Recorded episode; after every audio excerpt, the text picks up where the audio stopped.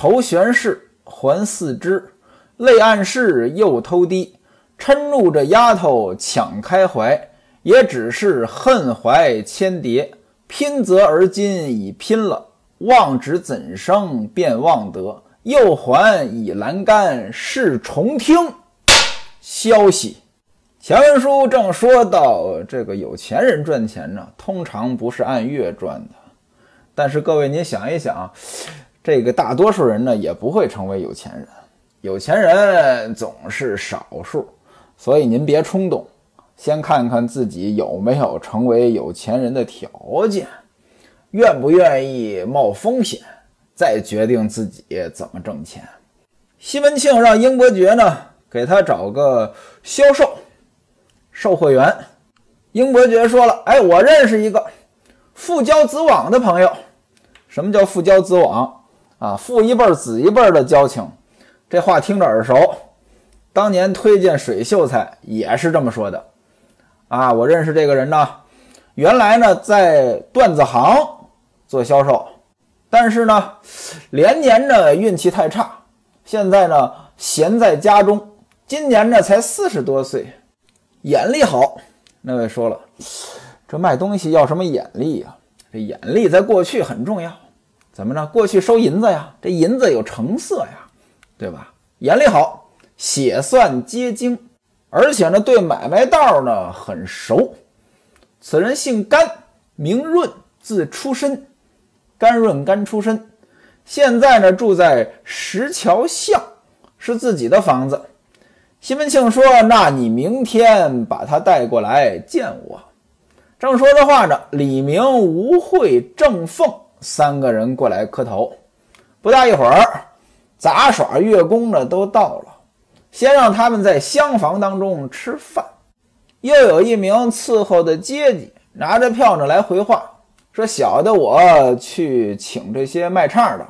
现而今呢，郑爱月呢没到。”他们家老鸨子说了，本来呢收拾好了准备来了，被王皇亲呢给拦住了，请到他们家唱去了。所以呢，小的我只请了齐香儿、董娇儿和红四儿，收拾好了呢，这就来。西门庆呢一听说这郑爱月不来，说怎么回事还不来？把这个郑凤就叫过来了。郑凤跟郑爱月这是一家人。怎么着？你妹子不来，我请她都不来啊！王皇亲面子比我大。郑凤一听呢，就跪下了，说：“小的我呢，也没在家里住，这事儿我不知道。”西门庆说了：“去王皇亲家唱，这倒不叫事儿，但是我请他不来，这叫怎么个事儿啊？”于是把戴安叫到近前，说：“你呢，多带两个牌军。”拿我的帖子到王皇亲家呢，见你王二老爹，就说我在这儿请几位客人吃饭。郑爱月本来是答应到我这儿来唱的，你让他呢把郑爱月给放过来。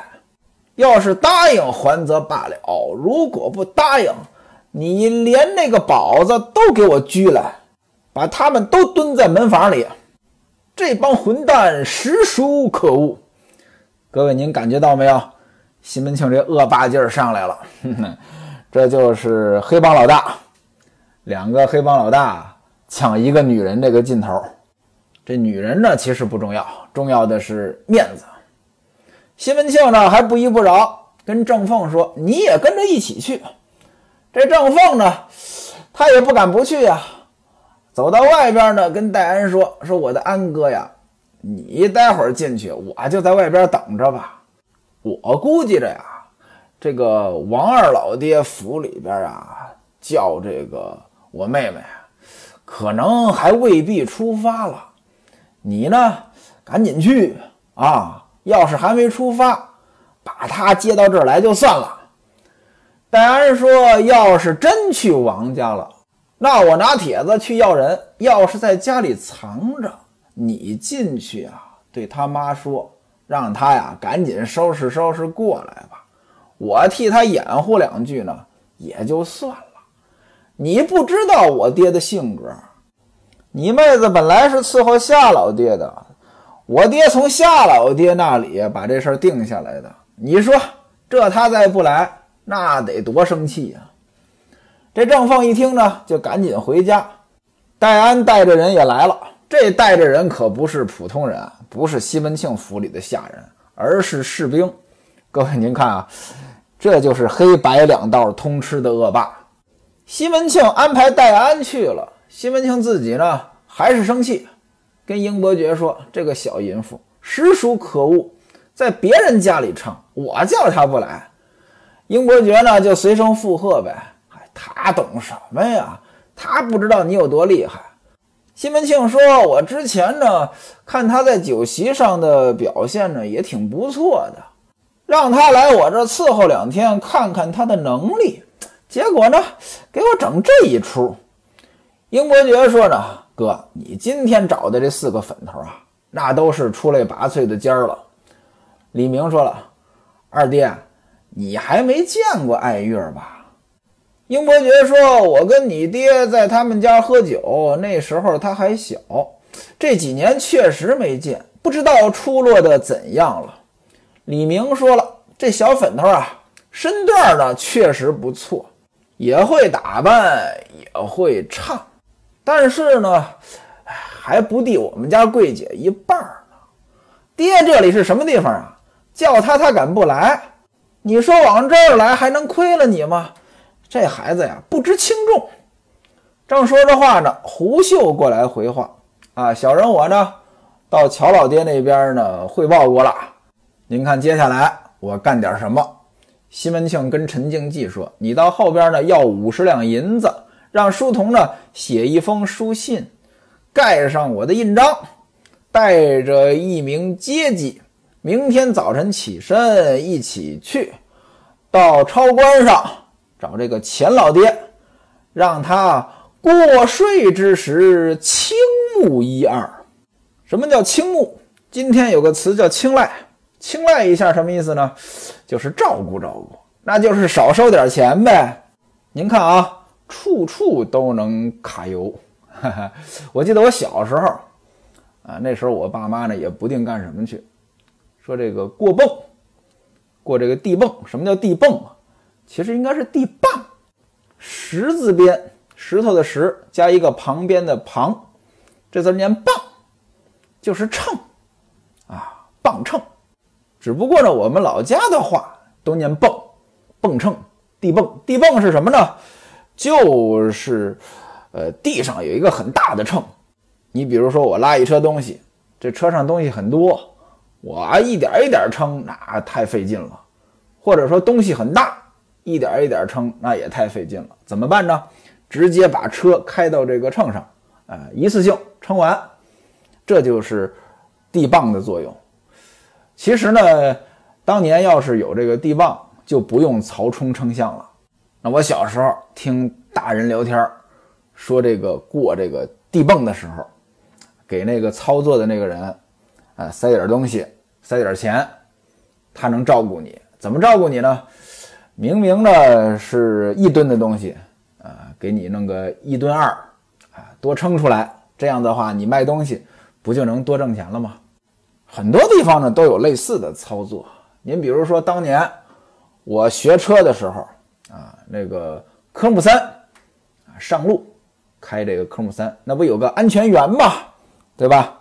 考试之前，教练就跟我们说了，啊，你们呢买一盒烟，哎，你们上车的时候，啊，把这盒烟呢神不知鬼不觉的塞到那个车门底下那个兜里，然后呢，你敲一下车门，说教练辛苦了。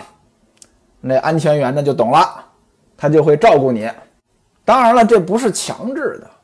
那我们一组呢有个哥们儿，他呢没过，事后呢就被教练批评了，说我跟你说了塞盒烟你不塞。那可能有人问了，说书的当时你也去考试，这盒烟你给没给？我忘了。不大一会儿，陈静济拿来一包银子交给胡秀，胡秀呢拿着书信。拿着这个税帖，带着银子啊，那就第二天早晨啊，跟大伙儿呢一起起身。忽然听到有喝道的声音。什么叫喝道的声音？过去当官的上街都有人喊，敲着锣让大伙儿呢回避。听到这个喝道的响，那准是来了当官的了。平安进来禀报，刘公公和薛公公来了。西门庆呢整理冠带，出门迎接，请到卷棚之内，让他们两个人把外边的蟒衣脱了，弄两张交椅。摆在上面，让这二位坐下。英伯爵呢，在下边，呃，跟西门庆两个人陪着。薛太监就问了，说：“这位是何人？”西门庆说了：“去年老太监您见过，是我的老朋友英二哥。”薛太监就问呀：“是不是那个会说笑话的英仙儿？”这个“仙儿”是什么意思？就是先生。啊，您是那位会讲笑话的英先生。这英伯爵讲笑话那出名儿。英伯爵欠欠身说：“老公公还记得，正是在下。”不大一会儿，茶上来了。平安呢又过来禀报，说：“这个周爷差人拿帖子过来了，说今天呢他还有一个局，所以要晚来一些。啊，跟您说呢，咱这里先开始，不用等他。”西门庆看了看帖子，说：“我知道了。”薛太监呢就打听，说：“西门大人啊，谁要晚来一会儿？”西门庆说：“周南轩，周南轩，周守备那边呢还有一个局，所以呢派人过来跟我们说，别等他了，他要晚一些。”薛太监说：“既然如此，咱虚着他的席面也就是了。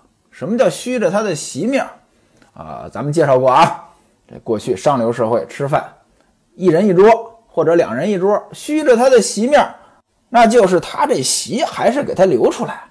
正聊天呢，王晶拿了两个帖子进来。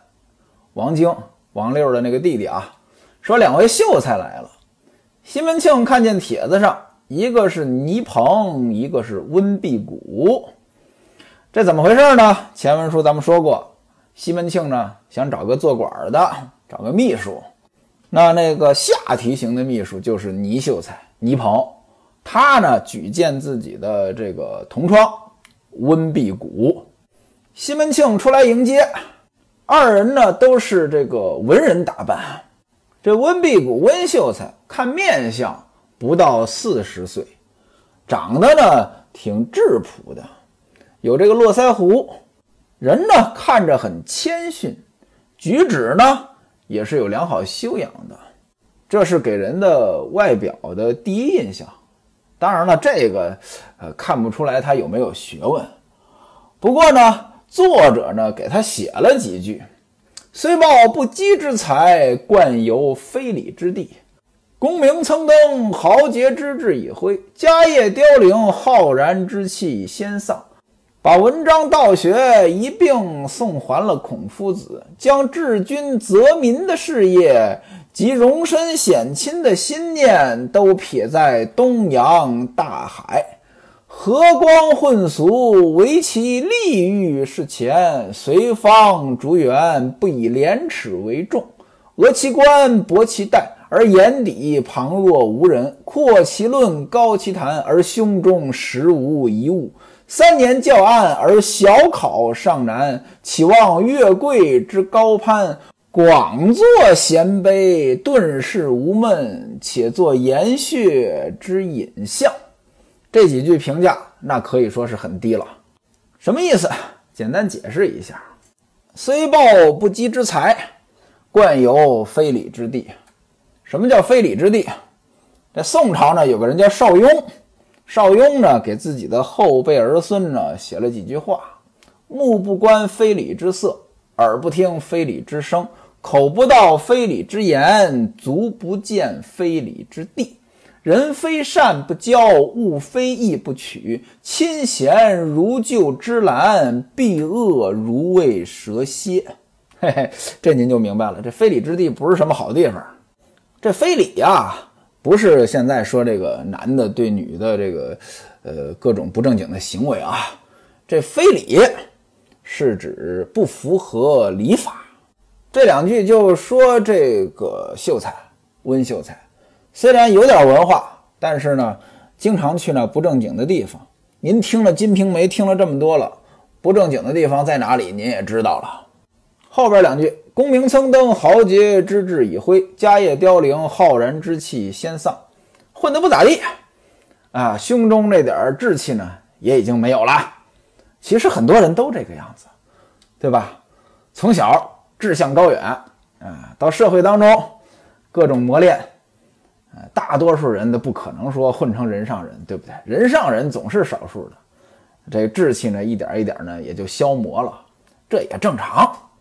把文章道学一并送还了孔夫子，学的东西都还给老师了，将治军泽民的事业及容身显亲的心念都撇在东洋大海。这也是消磨了斗志。那过去读书人，无非就是两个目标：一个给国家效力，治军则民；另一个就是光宗耀祖，显耀门楣。那这个都没实现，那也就放下了。这个事业，您注意啊，这里边出现了一个词“事业”，这个词今天也经常说，感觉这个词儿呢很新，实际上呢，这是一个很老的词儿啊。这个《易经》当中就有“事业”这个词，怎么解释呢？有人呢在给《易经》做注的时候说：“所营谓之事，事成谓之业。你干的活就叫事，干成了就叫业，事业。哎，跟今天这个词儿呢基本上一样意思。和光混俗，唯其利欲是钱，光盯着钱了。”随风逐远，不以廉耻为重，就不要脸了。讹其冠，博其带，而眼底旁若无人。这个人很自大，阔其论，高其谈，而心中实无一物，就会吹牛。三年教案而小考尚难，岂望月桂之高攀？哎，普通的考试都考不上啊！你说什么考中进士？那，别想了。广作贤卑，顿世无闷；且作颜血之隐相，啊，整天呢就是喝酒，啊，这个颜血之隐相，这文人呢，他的目标肯定是当大官啊，当丞相呀。但是颜血之隐相呢，那就是一种讽刺的说法啊，在这个普通人当中，你有丞相之才，可见作者对他的评价不高。西门庆把他们让到厅上叙礼，这二位呢，每个人呢还都给西门庆带了生日礼物了。什么生日礼物呢？书帕二式，书估计就相当于今天的这个生日贺卡吧。帕，哎，手绢那可见呢，这礼物呢送的也不重啊，可以说是很轻了。啊，施完礼，分宾主落座，西门庆就说了。久仰温老先生大才，敢问尊号？你的号是什么？温秀才说：“学生见字日新，号魁轩。”西门庆说：“哦，魁轩老先生。”西门庆又问：“贵祥何经？”这什么意思？拿今天的话说，您哪个大学毕业的？学的什么专业？温秀才说了：“学生不才，府学背书。我在府学上学的。”府学，那官府啊，那府一级的这个衙门办的这个教育机构，公立学校，初学易经，一向久仰您的大名，没敢来拜见。这不，我的同学倪秀才引荐，我这来拜见您。西门庆说了：“您太客气了，应该我去拜见您啊。学生我呢是一个武官，粗俗啊，没文化。”这个往来的书信呢，没有人代笔。之前呢，在我同事的府上见过这个倪秀才，他跟我推荐您，哎，说您老先生呢，大才盛德。我正准备去拜访您呢，没想到您倒先来了啊！这个感谢感谢啊。温秀才说，学生我呢也没什么文化，这也不敢说有什么德。啊，这都是对我的谬赞。喝茶呗，喝完茶让到卷棚里。薛刘二位太监在里面呢。薛太监说了：“请二位老先生宽衣进来，把外衣脱了。”西门庆呢，也把外衣脱了，也到里面坐下。反正呢，您坐哪儿，我坐哪儿，跟今天吃饭一样。哎，您上座什么之类的啊，互相推让了一番。哎，一边一位呢，就坐下了，聊天呗。聊着聊着，吴大舅范千户也到了，坐下。又过了一会儿，戴安呀、郑凤呀，还有带着人回来了，说这个四个唱的齐了。西门庆就问，说是不是去王皇亲那儿了？戴安说，王皇亲请了，但是还没动身呢。我呢过去呢，要把他们家宝子给锁了，他们就慌了。嘿，所以呢也过来了。西门庆出去看，站在台阶上，四个卖唱的过来呢给磕头。但见郑爱月啊，穿着这个紫纱的衫啊，衫就是上衣啊，白纱挑线的裙子。腰肢婀娜，犹如杨柳轻盈；花貌娉婷，好似芙蓉艳丽。那真是万种风流无处买，千金良业实难销。西门庆跟郑爱月说：“我叫你，你为什么不来？实属可恶，不给我面子是不是？”郑爱月呢也不言语，磕头起来，笑着呢和大伙呢一起就进去了。哎，这就对了。人家生气呢，你别顶嘴啊，也别解释，越解释领导越生气，你就直接笑，在那傻笑，哎，领导呢也就消气了，啊，大伙呢磕完头到后边干什么去啊？给吴月娘他们这些人磕头啊。这四个人啊一进来呢，给吴月娘他们磕头，结果看见李桂姐和吴银儿都在这儿，同行呀，啊，互相道了万福，说您二位来得早。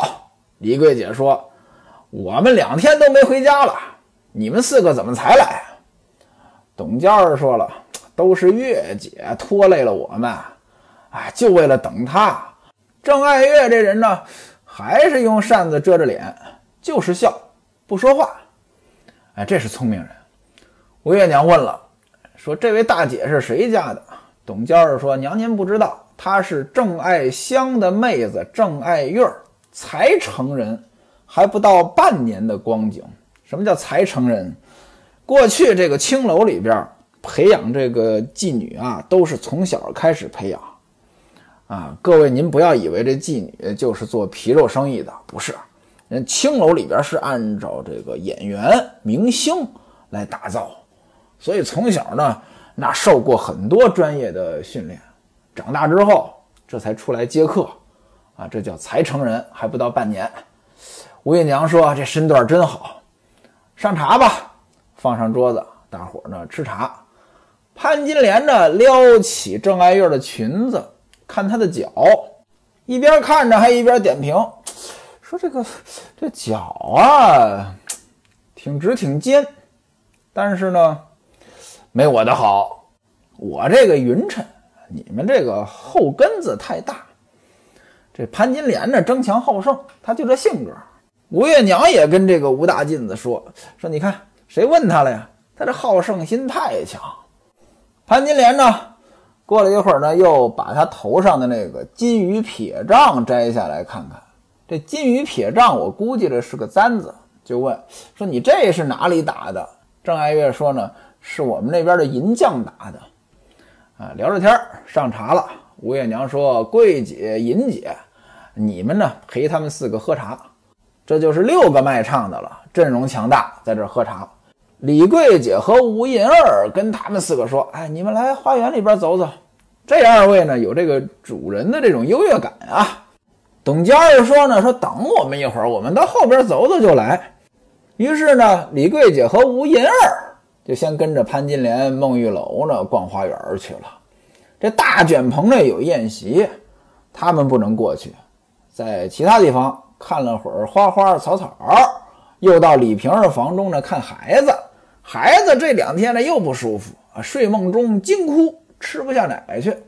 李瓶儿因此呢守在房中看孩子，没出来。李桂姐、吴银儿、孟玉楼、潘金莲来了，连忙让座。桂姐就问：“说孩子睡了吗？